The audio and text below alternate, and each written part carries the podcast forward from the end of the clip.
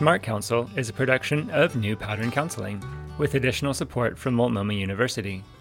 To learn how to support this podcast, visit patreon.com slash smartcounsel.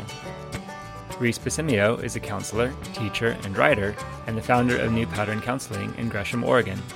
His clinical specialties are addictions, gender, sexuality, and spirituality.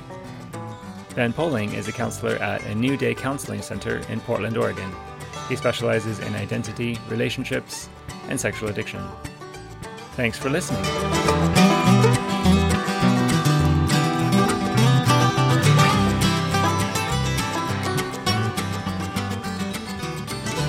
Welcome to Smart Counsel, traumatized by religious abuse. Smart Counsel provides perspectives and resources on spirituality, mental health, addictions, relationships, and trauma. I'm Reese Basimio. And I'm Ben Poling. And we are joined in the studio and the actual studio today by the one and only Connie Baker. Connie, how are you doing? Great, great to be here. I'm glad. I, am not sure I'm the one and only, but we're just going to run with that. You're our favorite. There's that. Okay, yes, there you go. Our favorite Connie Baker. cool.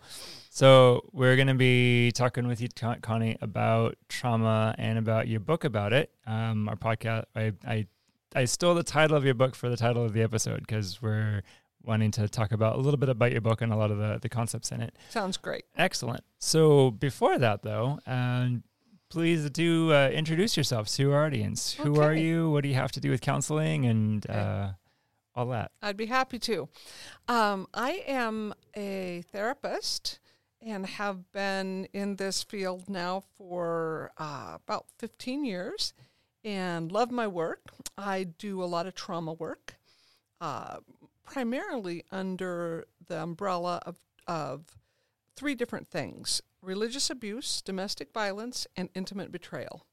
So and so, just a little bit of light reading there, yeah. Oh my goodness, yeah. And unfortunately, they connect, and that really is not light reading. Right. so, um, yes, I, I, tend to go for the heavy duty stuff, but it's um, it's a joy to be able to work with people in this arena. And I'm also a wife and a mom and a stepmom and an avid reader and all kinds of fun things like that. So that does sound really fun. What are what what what are you reading right now? Oh, right now, I don't know. Oh, I don't know if I want to confess what I'm reading right now. it's a really intriguing but disturbing book called um, 42 Laws of Power. Ooh. Oh, it is wild. I guess I found out they don't have they don't let this book into prison libraries. Really? It's like how to gain personal power. And I was looking at it and we got it thinking it looked interesting and I keep telling my husband, This is disturbing. This is the book that my my um the husbands of the, who are the domestic violence offenders must have read. I mean, it's oh, really wow. intense. Right. Crazy, crazy little thing I'm reading right now. I don't usually read that kind of stuff. I usually read more therapy you know, books, brain science, that sort of stuff, and a lot of good fiction. Uh-huh. Harry Potter, come on. Oh goodness, That's, I, I, love mean, it.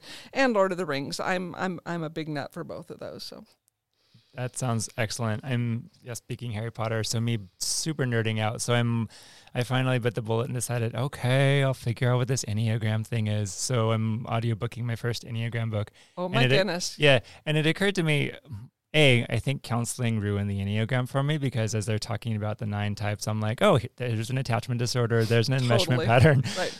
uh, uh, oh, there's a personality disorder. There's a yeah, yeah, yeah. so then I thought, hey, I could take like all the Harry Potter characters through this. Oh my god! There you go. I'm sure somebody's already done it, but oh, anyway. Oh, that's hilarious. Yes, you you've gone down the black hole, the rabbit hole of the Enneagram. Yes, for sure. Mm-hmm. It is black and a hole. So, but uh, anyway, thank you so much for taking some time to talk with us. Absolutely. And uh, we are also very excited. You've recently released a book. I did. Do you tell us a bit about what that is and um, what's the book, what it's about? Yes. Well, I can give a, a hopefully brief overview of kind of just some basic content structure and yeah. that sort of thing. Yeah. Okay. Um, yes, it's called Traumatized by Religious Abuse Hope, Courage, and Freedom for Survivors and Courage, Hope, and Freedom. There, let's get that right. I should know my title. Um, so, yes, I have been, this is a book that honestly has been percolating for probably 14 to 15 years. Um, I actually wrote some of the first structure of one of the chapters around 15 years ago, and just it's been developing since then. The last two years, I've gone, well, but been now two and a half, been very steadily writing it. And so through the years, ah, this information has just kind of developed as I have looked at my personal story, which we can talk about in a bit, as well as worked with so many religious abuse survivors. And so the first part of the book is my story, and I talk a bit about that. Um, the second part is a structure of how the sequence of religious abuse happens, uh, having to do uh, how um, the idea of infallibility is leveraged for power and control in people's lives. And then the second section, we talk, um, we well, I define religious abuse and define power differential, which is a really uh, a foundational idea to any abuse, is where one person has more power than another person, um, and how that can end up becoming abusive. So, um, and then I, in the second section, I also talk about characteristics of an abusive system, uh, characteristics of an abusive leader, and uh, religious. Uh, religious excuse me spiritually abusive messages i've really in that section i don't know another book that has tried to make very concrete and structured what does this thing called religious abuse look like so i tried very hard to do that um, the next section, uh, I talk about the fallout. What is the impact on the survivor when they go through uh, spiritual abuse? What are the trauma triggers that are extremely um, confusing, being reactive to things like a church service or prayer or the Bible or uh, any other number of religious uh, ideas or events? Um, and also in that section, uh, what is the spiritual fallout? What is the the the existential and spiritual impact of going through that. So, and then in the last section, I try to talk as much as possible in, in condensed terms about how do you get better, how do you heal up, because it is a as any abuse, it's a long, confusing journey, and it has its own flavor of a long, confusing journey to get better. Absolutely. Heal. I never want to minimize anyone's experience of abuse, and there's probably a low productivity in productivity in like comparing this or that. Yeah. Although I do get the sense that some abuses hit deeper. Yeah. And like like there's nothing good about physical abuse, No. but there's like extra bad about like sexual abuse and even extra bad about spiritual abuse Yeah. just because it gets to the very soul and like Yeah. those untouchable parts. Yes, absolutely. And uh, like you say, i i in some ways they're apples and oranges, but there is, I want to validate that very unique part. Part, uh, part of this that's so important to me is that we as a culture don't have a structure or language or a paradigm yet for what is religious abuse. And so my my passion and my heart was to write a book to try to to give words to that and to give structure to it. You know, 60 years ago, we didn't as a society, we did not understand sexual assault and sexual abuse. We didn't have words. We knew something wasn't quite right if a dad you know, touched his daughter wrong. We knew that was bad, but uh, that, that ain't right. But we don't know quite what to call it or or what it is. Now we understand. We understand the grooming, the entrapment, the the horrible fallout from that abuse. We don't have that paradigm yet for religious abuse. When I it's so it's been so interesting the last ten years. People will ask me, um, you know, I'll tell them I'm uh, work with the topic of religious abuse, and there's so many blank stares. Like, what does that mean? You know, and the news gets all the sexual assault in religious circles, and that that's I'm glad that's coming out, but that's just one piece of a very big pie. So that's that's my heart as to how do we how do we define and look at this thing and find common language for it. I love that that's happening, giving language for things. I mean, it's a major part of what we as counselors do. Yes. We can't always like fix people, but we can at least say here's here's how you can understand you can understand what's happened to you and having words to talk about it is extremely empowering Yes, it is. So- yes. i'm very excited to dive into what religious abuse is and how to recognize it but i just i do want to linger a little bit more just on on on the book itself and you know uh, I've as I've really enjoyed reading it and reading through like your story, and I love that you can put some of your story in there. I think it can definitely be a testimony of like, hey, these things are these these things are bad, they happen, but they're not the end either. you Right. know. I'm okay. I'm thriving. Yeah. you can get better. Absolutely you Yeah. can. And that's that. I hope that when people hear, I sometimes think, you know, when I'll do a live broadcast or write something, it's almost, I, it's almost sometimes isn't needed what I say. They can just say, "Oh my goodness, she survived it, and look at her, she's doing fine. There's hope." Very much. Yes, so yeah. good to have that message of hope. yes, the hope is a big deal. Yeah. um, the way you write it too is just very like invitational like you know here here's my story let me invite you into a conversation over it also here's a lot of tools which you know it seems like it'd be a really great one to to hand to a client um, or potentially also to like a like a clergy person Oh, um, I would So- love if clergy read this book. I would give them a big hug if they read this book. I really, all the survivors are like, "Do you have something for for religious leaders?" And I said, "Well." This book would be really good, and a lot of the ones that really need to read it will not. right. You know, but but I think there's a lot of clergy who just could be really benefited by by putting for, for them to put it from their angle in uh, language to it and structure to it and say, oh, I need to remember how much power I do have, and to and to really guard that and watch that. Um, and utilize that productively and carefully, and I'd love it. Yes, i would love that too. Yes, Uh, wouldn't we all? so then uh, diving into the topic so what is religious abuse or spiritual abuse uh, as opposed to any other kind Yes, and I use those words interchangeably. Um, religious, spiritual. Um, I, I think there's some people who take a little issue with defining them, and that's fine. I think you could, but I'm going to use them interchangeably.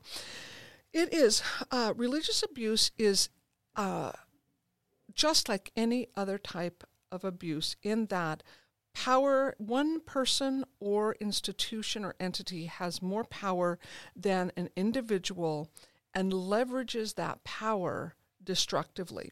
Religious abuse takes god and religious ideas and leverages those to create more power to uh, to hurt, to manipulate, control, suppress, weaken, silence, all those all those things, so that somebody uh, that the person with less power is rendered even more powerless. the power differential resulting in people being rendered powerless Yes, yeah, leveraging god leveraging spirituality as right. kind of the collateral here Right. So, for instance, uh, so if somebody wants to control another person and bully them, the bottom line is listen, do this because I said so. In religious abuse, this is do this because I said so because God said so. Mm-hmm. And I'm now leveraging God to tell you to get you to do what I want you to do. right with the added bonus of and by the way if you don't you're probably going to hell Right, exactly. Or So- God's going to be really pissed off something at you. like that Yeah. right yeah. yeah and i think i've heard so the only other book i've really read on this was uh, and it's an older, older classic it was um, the subtle power of spiritual abuse Oh, by Big like, classic. jeff van yes. Mhm. um, which was really revolutionary for me at the time that I read it. But it, it was either in that book or somewhere else where they talk about a, a very specific result of spiritual abuse that it's it turns a person away from God or turns a person away from their own spirituality. Oh my goodness, totally. It, it wrecks. It it the the the abuser bec- then becomes the image of God. That you know the the the spiritual leader or person with power is leveraging God. So the victim or the survivor says, "Oh my goodness, that must be what God is like." And what does that do to a spirit and a soul? It's very destructive. Definitely, I'm thinking about um, thinking about where I see this show up in with clients. You know, Mhm. there's a lot of attachment dynamics that go on here. You know, someone saying, you know, my dad was abusive, my dad was absent, my mom was enmeshed, you know, this, this, or that, and then that gets conflated with, um, with how they how they see God because we tend to have God imaged to us by our early attachment figures, and then you know throw in like certain theological flavors over others that just emphasize the God is angry, God is this patriarch, God is uh, out to get you, and All of those, yeah. yeah. and it just uh, it, it gets really hard. I mean, we won't get into theological debates too much, but it gets really hard to parse out what is actually God versus what is the human representation of Him. That's probably been botched by some It, people. it's a mind trip for a survivor to try to to try to, uh, yeah, parse that out and figure out what do I even think or believe anymore about God, about people, anything, yeah. yeah, the spiritual realm. Yeah. So one of the people I'm thinking about, you know, their their human figure what, what was a parent, a non clergy. So thinking specifics here. So for religious abuse to happen, is it can it just be like anyone leveraging God or or or heaven or hell, or is spiritual abuse specifically coming from like spiritual leaders Mhm. or church leadership? That's a great question. Um, uh, there are several contexts in which it happens, and so church is just one. Um, so a spiritual leader within a church, be that a pastor, a ministry leader, and I'm using church in a very uh, because my uh, history is evangelicalism.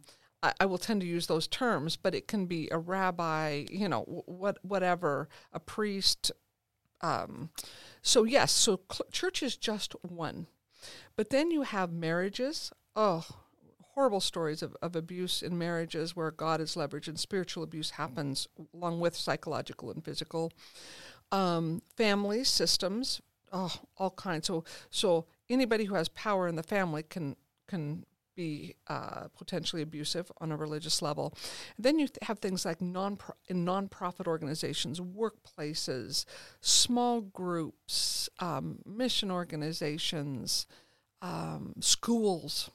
Uh, oh, the list is long. Just about any institution where there where religion is a part of the mix. So you can kind of take it from there. Okay, so yeah, it really could be anywhere, but anywhere where everybody is pursuing a similar spiritual Yes. tradition and holds to similar values and similar fears, it could all be manipulated there. Yeah. Uh, yeah. Um, I was going to default to being like, okay, awesome. You know, uh, conversation filler, not awesome. So, mindful speech, Reese, mindful speech. I love it. okay, so so that, that's good to know. Religious abuse it's not specifically tied to the faith community or the spiritual community, but but it is tied to having that spiritual component or that that God figure, that higher power figure, as as part of the mix. And and most of the clients I work with, and even my friends and myself, it's often multiple layers of that. You know, for me, it was my family, academics, even though my family actually was semi functional in many ways, uh, quite more functional than many. Um, uh, religious rigidity was very much a part of that structure. So I had the church, uh, the my family. I had schooling throughout. Uh, I know there's some small group situations where things were really abusive. You know, so for any one individual, it could be quite layered. Absolutely. So then, so th- so that's essentially what it is. Like in, in other abuses, there's the power differential being exploited, and specifically where where God is the weapon here. And so when we as clinicians are uh, talking with people in in the client rooms, um, how would, how would we go about recognizing it, diagnosing it? What should be some telltale signs to watch for? Oh man, there Mhm. there are many. I it, it's going to depend. L- let me say this: I'm going to speak to people right now who are. I think there's two categories of therapists here that I'd like to, and I think they are going to need some different types of insight. One, uh, let's start with the people who are still very um, committed, faithful believers who who are in i- i- have a spiritual life and are probably connected with some type of organized religion, either go to church somehow.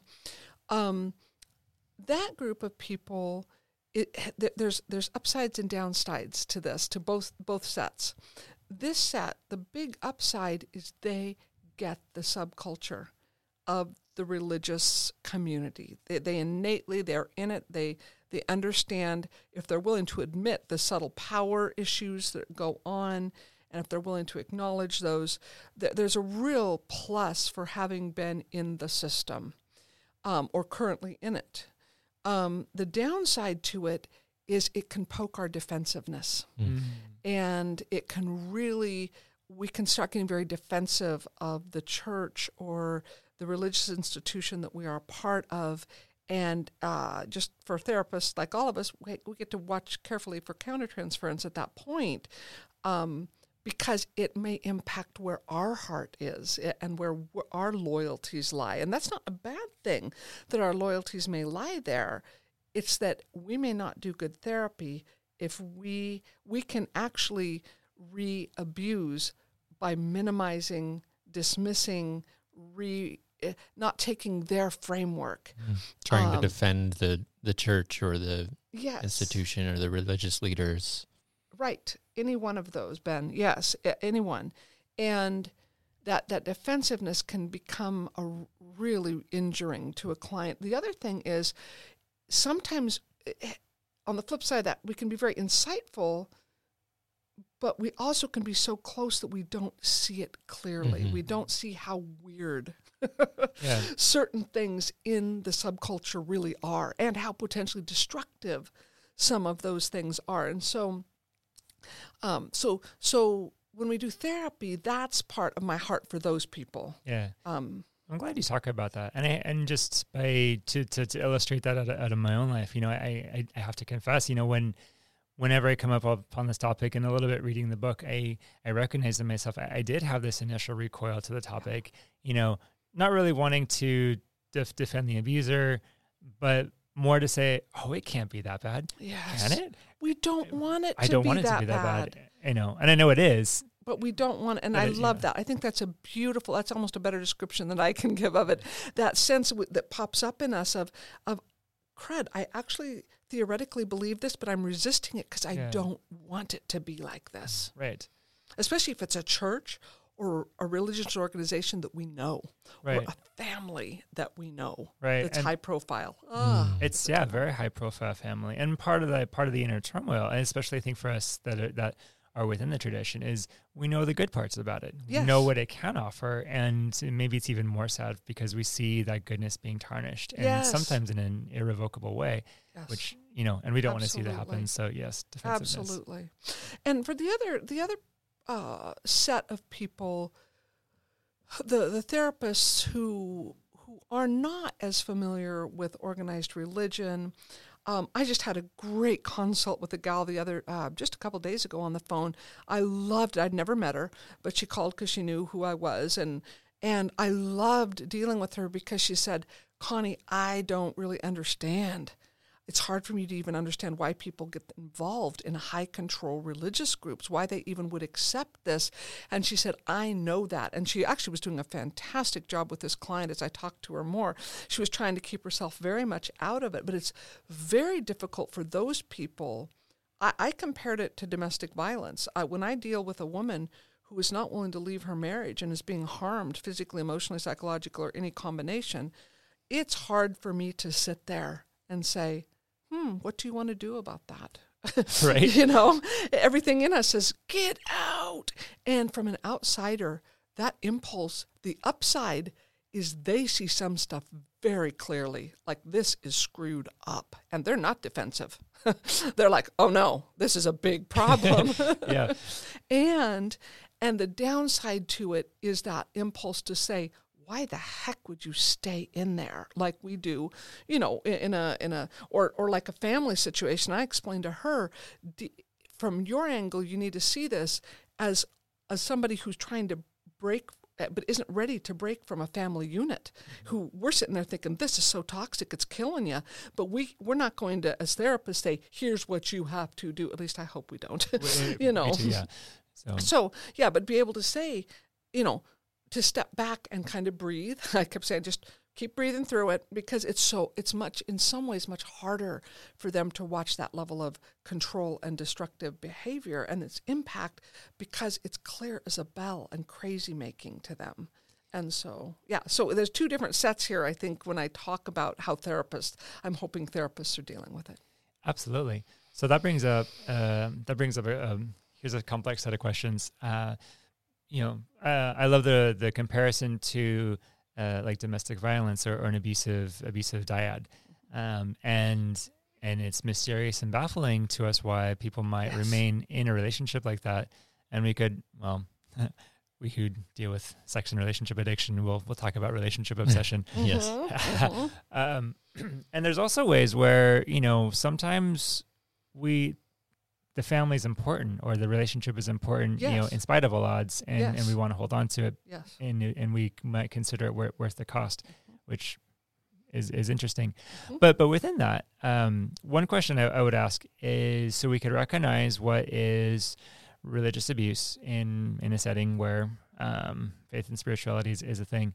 Um, but what how can we parse out the difference between um, a, an abusive well okay going so going back going back to that um, that that relationship metaphor um, what would be the difference between a an abusive relationship that you should get out of versus this is a difficult relationship Mhm. and there's stuff you need to work through Mm. What you bring up is something that I stress over and over in the book is the idea of spectrum. Um, it, this is not an ab- abusive, a, a re- uh, spiritually abusive church or a not a spiritually abusive church. Um, it's all on a spectrum. This is, and in marriages, it's generally not an abusive marriage or not an abusive marriage. We we use subtly and overtly power in marital relationships all the time to get our way and to influence. And some of that on the spectrum is actually quite appropriate. And then other times it gets into that gray and darker gray area of, ooh, that's hurting the other person. So so I want to look at this in terms of a spectrum because I think your question uh, kind of opens that door. Um, yeah, people will ask me, Connie, tell me the churches in the area that are abusive. I'm like, oh, no, no, no, no, that's not happening. although you could make money off of that list Yeah. Oh, yeah. Oh, man. I could have a lot more uh, uh, unneeded and unproductive conflict on my hands too. Oh yeah. Um, because it's not that simple. Uh, there might be an, an institution that's basically functional and healthy, and they may have a ministry bubble within it that is highly control and abusive, you know, high control and abusive dynamics. And if the structure stay, stays healthy, it won't be there for long, but it will do damage while it's there. So, I mean, it's it's multifaceted and it's on a spectrum. So, when do you leave? When do you stay? There's no perfect answer to that. I think part of this is taking into account your own personality. Where is your tendency? If I see a person who is very pliable, very flexible, very accommodating, um, saying, Man, this really feels like it's hurting me, but you know, I'm a loyal person and I'm just going to stick that through, you know, um, I, I'm, I'm listening because I'm concerned. I'm starting to get at least a red, uh, uh, excuse me, at least a yellow uh, light kind of flashing here, and, and it could go to orange because that person's whole mindset tends to be very adaptable. And by the time often they think they're getting hurt, they're hurt. and then oppose that to people who don't like, you know, who just don't like being told what to do, who have a lot of kickback. You're talking about the Enneagram, you know, Enneagram eights, you know, don't mess with me. And I love them. I love them. Um, so you've got the kickback, uh, you know, if somebody who kicks back or is extremely avoidant and backs out at conflict immediately and never says, oh, I'm just out, forget this. You hurt my feelings, I'm done with the relationship. Then, if you've got that sort of person, that's a different conversation to me and a different lens to say what might need to be cultivated in each of those people, uh, the, the- each of those types of people to approach the idea of staying or leaving. I took that a little different direction, but does that make sense? That makes absolute sense. Uh, you know, considering people who will hold on too much Yes, too long, too and much. um, and not for healthy reasons, not strictly because of belief or loyalty, but maybe more because of insecurity, obsession. You know, and on the other end of that spectrum, people who don't hold on at all and, and avoid too much. You know. And it's it's a different set of problems. Yes, it's a different set. So to me, it's quite individual. Yes.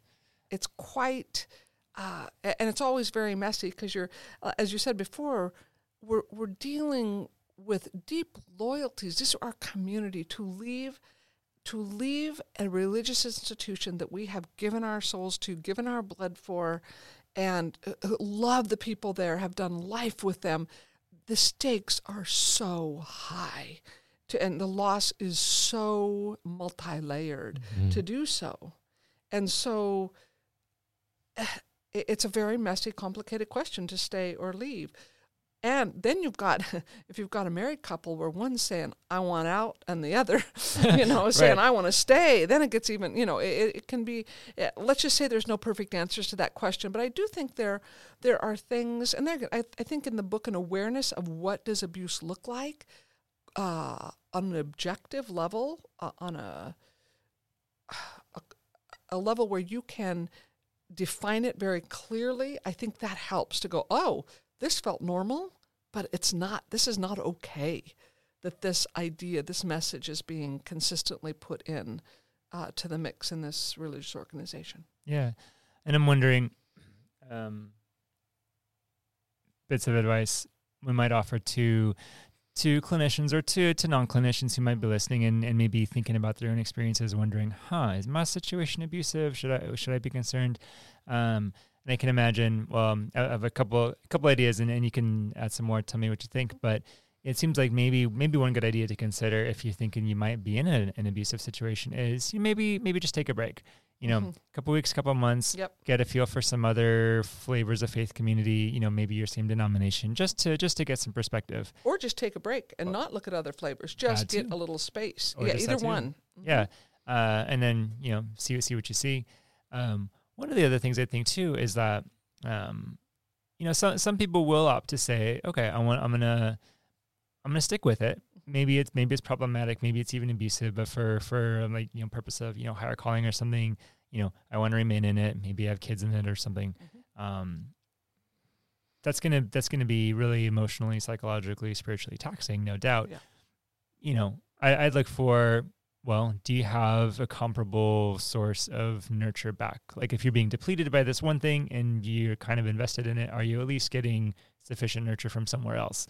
Yes, I love the idea of nurture, and I also like the idea of even um, within that context, getting more clear on your own personal boundaries. You might not leave, you know, you might not make a physical exit, but how might there be areas that you need to pull back, that you need to shift relationships within that institution, um, uh, move away from some, maybe toward others, and do those sort that sort of boundary work even while you stay, kind of like a well, back again, kind of like a family or a marriage, where you say, "I'm I'm head I'm doing Christmas this year uh, for four hours with my family instead of spending the night and and a, you know 24 full hours. I'm gonna I'm just I'm coming by for three or four hours and I'm just pulling I'm just doing some boundary work within that. Mm. I think so. And related to boundaries, we could think expectations and.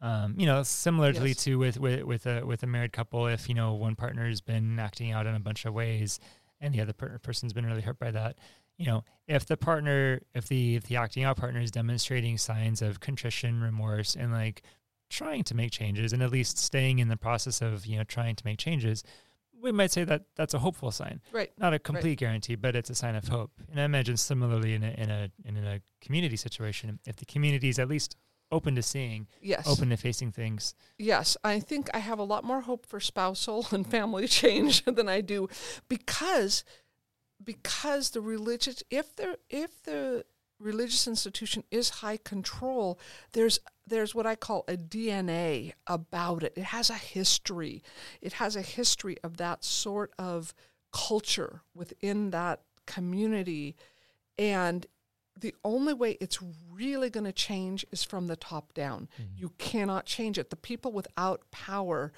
can't change it. I, I talk to clients and friends all the time. Well, I'm just going to write a letter to the pastor and tell him about this. I'm sure he'll be open. I'm like, oh, uh, cringe. Yeah, yeah I'm know? just thinking of like systems theory and yes. how like you know for one part of a system to change the whole thing, it has to adapt. Yes, and with point, Ben. with uh you know a religious. Uh, group or church or whatever, you have a really big system. It's bigger yes. than just a family or a couple because there's so many people involved. Right. And only if mom and dad change, is the system going to change significantly, you know, and, and throughout? And that I think because they're the ones usually, you know, with the power and the, the most power. Yes. And that's where the leadership has to be eh, ready to change. But in a high control environment, the power of the leadership is what they're wanting to hold on to. so they're not going to be willing to say, "Oh yeah, let's just give up power and and um, kind of flatline some more power differentials." They want the power, consciously or unconsciously. So, uh, so we've talked a little bit about what is religious abuse, what are the traits of it. Uh, in there, you you had mentioned uh, religious messaging as one component of this, and so I'd love to dive a little bit into into that. Um, what is re- what what do you mean by religious messaging? And and in particular um, what are some what are some abusive messages that come across? And and specifically like how is a how is uh, what is the difference between here's abusive religious messaging versus here's um, a spiritual tradition that just demands a lot out of you and is just difficult to practice anyway Sure. I think the difference, I think there's a fairly easy differentiation there in that the issues of power and control, a, a good spiritual practices, good productive spiritual practices are difficult. They are. they are hard, but they don't hurt you. I think there's some, you know, abuse ends up hurting you. It's not just that it doesn't feel good, it does damage. Good, healthy spiritual practices, however you want to define those, are um, they're going to be and end up being productive and growth oriented. Does that I don't know. Does that make sense? I, I feel like those those are a that that distinction I think can be made. I've got a few messages here that I define in the book, um, just for examples. Is that okay? Yeah, that's great. Um, one of them is, uh, and these messages, by the way, can be subtle or overt. They can be explicit, impl- implicit, spoken, unspoken, um, denied, confirmed. So a lot of people say, "Well, they would never say that." Well, that is correct. They would not say that. But you, it's like it's like a family system. they would live it. we know. We know the rules in our family, whether they're ever said or not. So, yes. okay. So one of them is don't ask questions or don't question me or us in any way. So these are messages from the uh, power holders to the other people. Um, if you disagree with us, you will be blacklisted or punished. Uh, things like, oh, this is this is a big one. This is a heartfelt one for me. Don't trust yourself or your instincts. Trust me. I'm the spiritual or smart one. Oh, that's a leverage one all the time, and it makes me super sad because it paves the way for further abuse. Mm-hmm. That's really dicey. Yeah, and so follow the rules, both spoken and unspoken, or you'll be punished by us or God. Um, and then I have what we also is a top down or inside out communication structure. Um, in other words, the top of the of the hierarchy does not listen to the bottom. The bottom is supposed to only listen to the top, to the people with control. Um, there's uh, your worth is based on your per, uh, performance, service, and contribution rather than who you are. Um, oh, here's a big one. Um, you must forgive those who have hurt you and trust them again. Oh, please. I know most of us therapists, let's right. always differentiate between forgiveness and trust. For sure. And I've, I've been having a running commentary on all of these in my head, but this one's worth worth talking about too, because, and then part of what makes these so dicey is that there's some truth here. Like forgiveness is good. Forgiveness good is healthy. We That's in secular literature. It's a good thing. Yes. Right. Mm-hmm. Um, but there's a lot of ways that this really good thing gets so messed up and so, so messed up, thwarted. And and and manipulators love combining forgiveness and trust. You need to forgive me, and now we need to be immediately back in relationship so I can control you. Right. And they're not going to say that last part, but yeah. but that, that's the thing, yeah. No accountability. Yeah. yeah. Another message I'm thinking of is you have to be open and transparent with me, even if you don't feel safe. Oh, my goodness. Yeah, that's small groups. That can be dicey. So then you've got like things like shame on you. Shame is a huge leverage uh, in religious abuse. If oh, one of my favorites. If you say there is a problem, you are the problem, or you then become the problem. So you're going to be told if you come and say to the leadership, "Hey, I think there was a problem over here in this area," then it gets flipped back why are you saying this? You're a gossip. You're too sensitive. Um, you're out of line you have a spiritual problem, so it gets flipped. And that's, I mean, it's a classic gaslighting, manipulating technique, but mm-hmm. it happens within religious contexts mm-hmm. a lot. The so. abusive system puts out all of these efforts to preserve yes. the abusive system or Ex- the system. Exactly, keep the system going. Yeah. So, and another one I, I think of, and there's, there's several more, but another one I'm thinking of is don't have or feel uh, have or show negative emotions. Mm-hmm. Emotional clampdown is a huge one here. So, Right. um, That makes sense. One of the things I notice as as you're talking about those, as you're talking about spiritual messaging, is these are not doctrine points. So No. these are these are not theological statements. These are family system statements. yes, they are very much family So- system, but backed by theology. They often are, and that would that would be oh that would be a whole nother can of worms of like Mhm. how certain types of theology and certain theological flavors can get more easily brought into abusive messaging than others, Mm-hmm. Uh, and I do think there are some differences. Um, we probably shouldn't go there now. There are, I would say that each set has a tendency so- toward different types of abuse. that would make sense. I think that because there are certain ones that you go, oh my, oh my, my. That's yeah, you're set up for you're set up for rigidity, inflexibility, and all those things, and it's it's going to happen. Yeah. But but uh, you know, I'm thinking of different denominations which shall not be named. Um, but you know, some are going to be uh, more much more open and fluid in certain areas and much more rigid and constrictive and controlling in other areas depending on the the culture and theology of of the group So, Absolutely. But I think the important takeaway from from from this chapter is that these, you know, messages like um, like you know, don't have feelings, you know, don't call attention to the problem, you know, uh, the top-down authority structure. uh, those could show up in any theological statement, in any Totally. any doctrinal statement, in any any denomination, any religion. exactly because they can be utilized god can be leveraged in all of those you know well your feelings were hurt well you know the joy of the lord is your strength uh you know where's your peace that passes understanding so you know all this quote you know they can use whatever they want to legitimize some of these abusive messages So, Connie, do tell us a little bit more uh, as we're clinicians striving for a more trauma informed practice? What are some triggers just in general to be aware of? What are some ways that well meaning therapists might, you know, inadvertently trigger a, trauma- and a traumatic reaction to yes uh, religious abuse? Oh, I, this is my field, and I trigger my clients sometimes as a therapist. I mean, because you don't, as in anything, when we've been traumatized, another person isn't always going to know exactly what the other person's trigger is, and it gets very messy. With religious abuse triggers, especially if these people are still in a faith community, have a faith, believe in spiritual practices, it it is truly agonizing because if you have if you have a, a, a let's say a war veteran comes home from Iraq or Afghanistan or somewhere, and he is uh, some Sunday morning he's been in combat, and Sunday morning he's he's home, he's with his family, it's around the kitchen table playing cards, having a great time, and a car backfires outside, and he dives under the table. Everybody gets that. They're like, "Oh, dude, you're fine." And even as his body is diving, he's like, "Oh, that was a car backfire. That flat, flat fraction of a second where his limbic system took over and you know threw him under the table in self-preservation." And everybody gets that. And and we don't say, "Hey, come walk with me. I'm going on a walk today." It's kind of it's right around a firing range. Don't worry though, you'll be fine. We're not going to say that.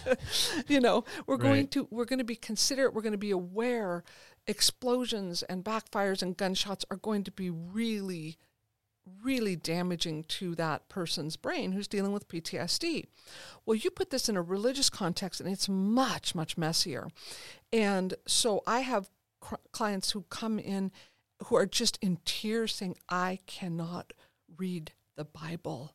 I cannot listen to sacred music. I cannot whatever go walk in a church. One of my dear oh my dear dear clients um he was a um, a, a minister a associate minister. And he said connie i was finally able to get back into a church building. I said really? I, in a service? He said yeah. I said how'd it go? He said well I, w- I went to the men's restroom and vomited and then went through the rest of the service. I'm like oh my goodness. No no no no no.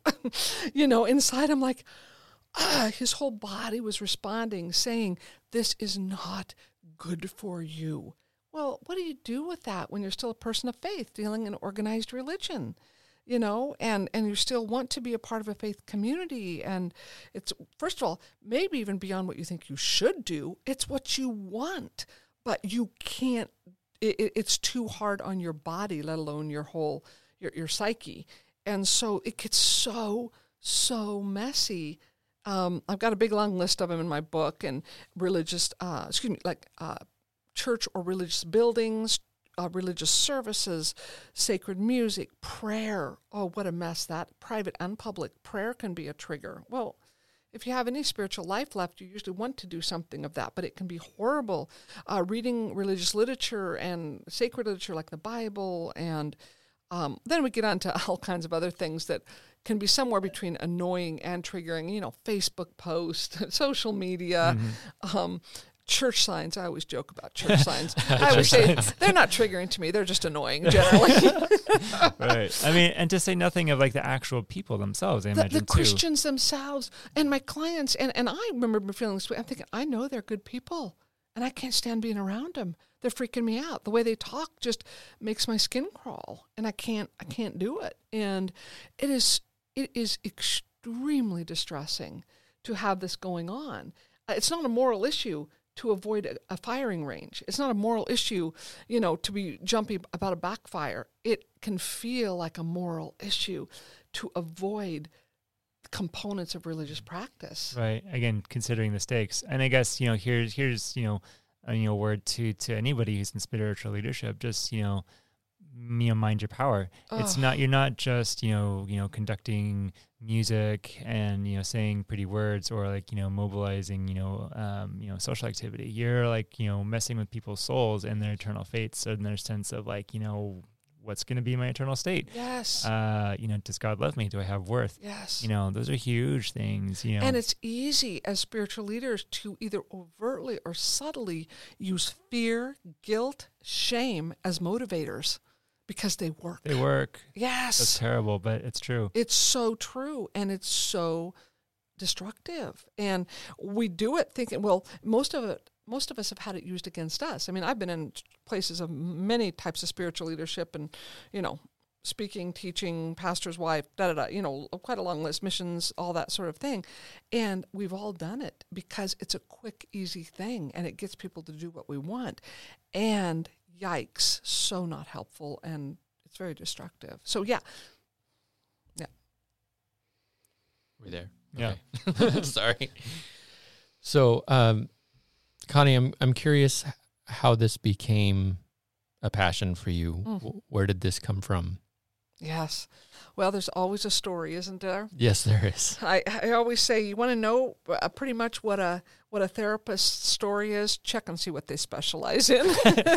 you know, and that's not that is not across the board, but it is. You know, you guys both laugh because be you know, it, yeah, yeah.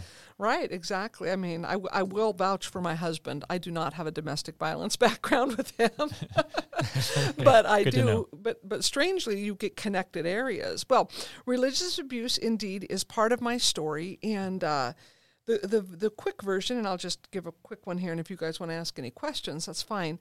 Um, the first, my first exposure, besides just systemic abuse, which I think is kind of part and parcel sometimes to the conservative fundamentalism and evangelicalism that I did grow up in was when I was 16 year, years old, uh, the pastor of my home church uh, pulled me aside at four to five different times and uh, kissed me on the lips. And that, I, I don't know whether I would even say I was traumatized. I was very unsettled, extremely uncomfortable, and disturbed by it. Um, but what I see now in retrospect is it paved the way for a, a, a much bigger uh, problem. And when I was 19 years old, I became part of a church that I adored. It to this day, it sounds weird to say, is probably the favorite church I've ever attended. Um, there, it was just magic. There were many wonderful things happening there, and um, it it was also I found out over the long haul a very high control and rigid system that was deeply embedded, uh, patriarchal, and so I went to that church, uh, gave my soul to it. Oh, I loved it. I loved it. And I was 19. And over the next uh, uh, six years, I became very good friends with one of the pastors. He became a dear friend and a mentor to me. And uh, when I was 25, uh, from my perception, all of a sudden the tables turned and he started making sexual advances. And he sexually assaulted me for nine months.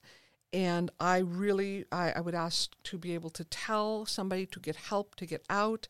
And he made threats of suicide if I did tell anyone. And 20 I would say 25% of the destruction of that whole story came from the sexual abuse. It was a big deal. 75% came with what happened afterwards. Um, when when news came out that this had been happening, um, the church leadership blamed me. They held me responsible, and they uh, had me stand up in two services and confess my sin.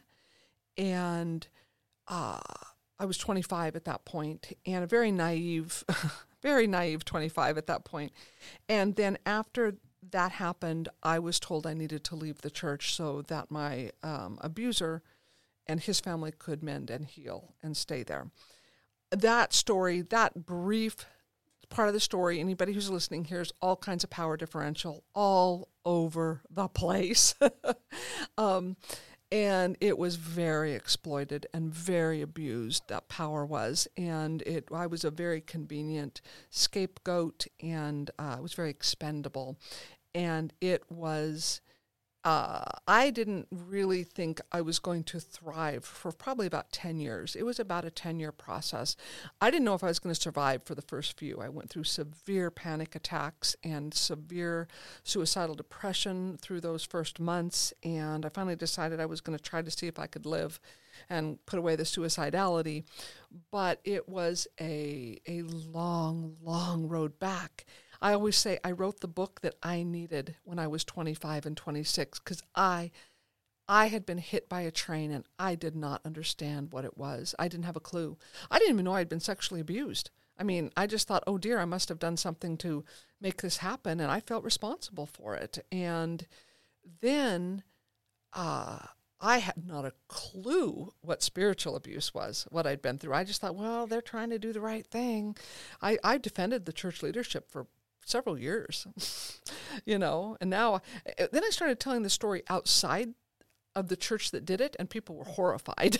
but the church, it was norm for the church. It was norm for the church I went to. It was it was they practiced regular um, public church discipline, so it, it felt very normal.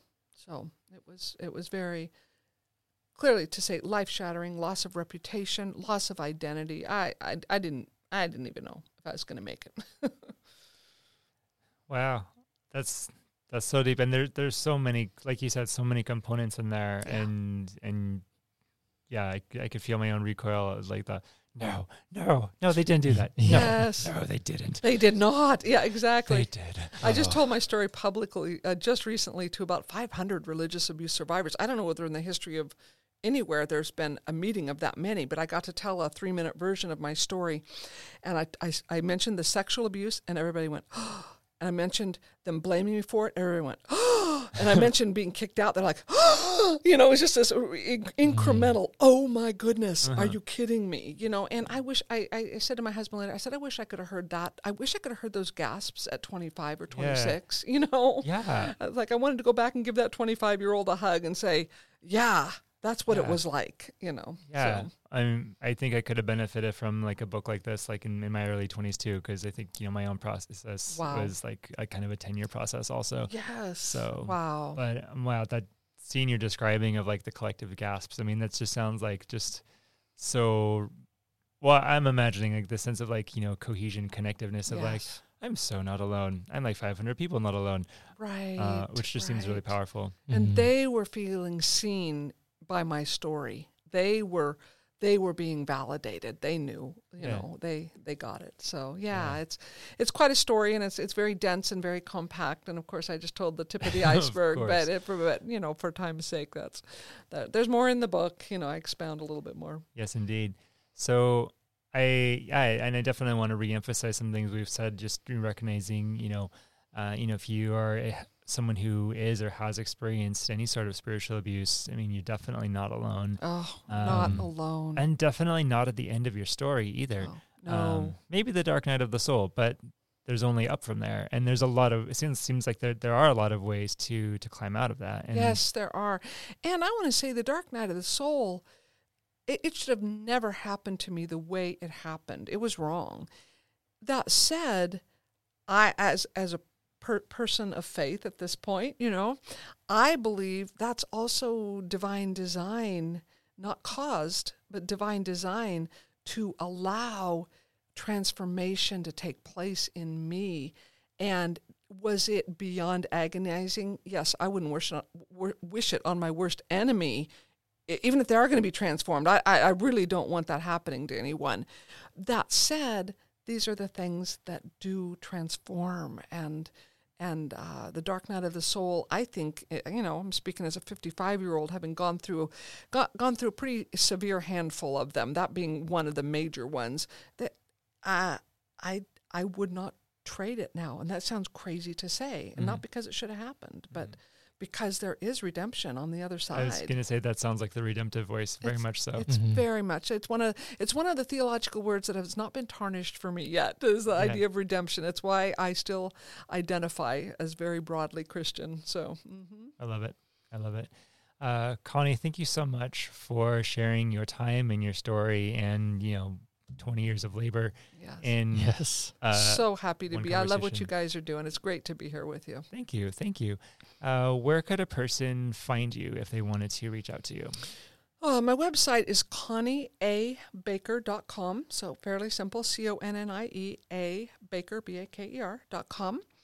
Uh, they can find me on Facebook under the same thing, Connie A. Baker. I have a page as well as a group. I do have a group for survivors and that's called Overcoming Religious Abuse Community. And you can get my book on Amazon, Traumatized, Traumatized by Religious Abuse, and happy to happy to hear from people, uh, survivors, therapists, all of it. All right, ConnieABaker.com. ConnieABaker.com. Okay, you heard it here, folks, and uh, do yes, do check out the website, check out the book. Uh, it is a very very good book and should be on every counselor's shelf, no doubt. Uh, probably also every pastor shelf also. Mm. so it is well we'll record well hopefully this comes up before christmas. But if you need a christmas gift for a pastor okay. Anyway. a new year's gift a valentine's day whatever right, works right? Or just randomly. Or random gift exactly. Yeah. Uh, yes thank you very much so much for your time and thank the story. and uh, dear listener thank you for listening along. Uh, let us know your thoughts and your comments and let's keep the conversation going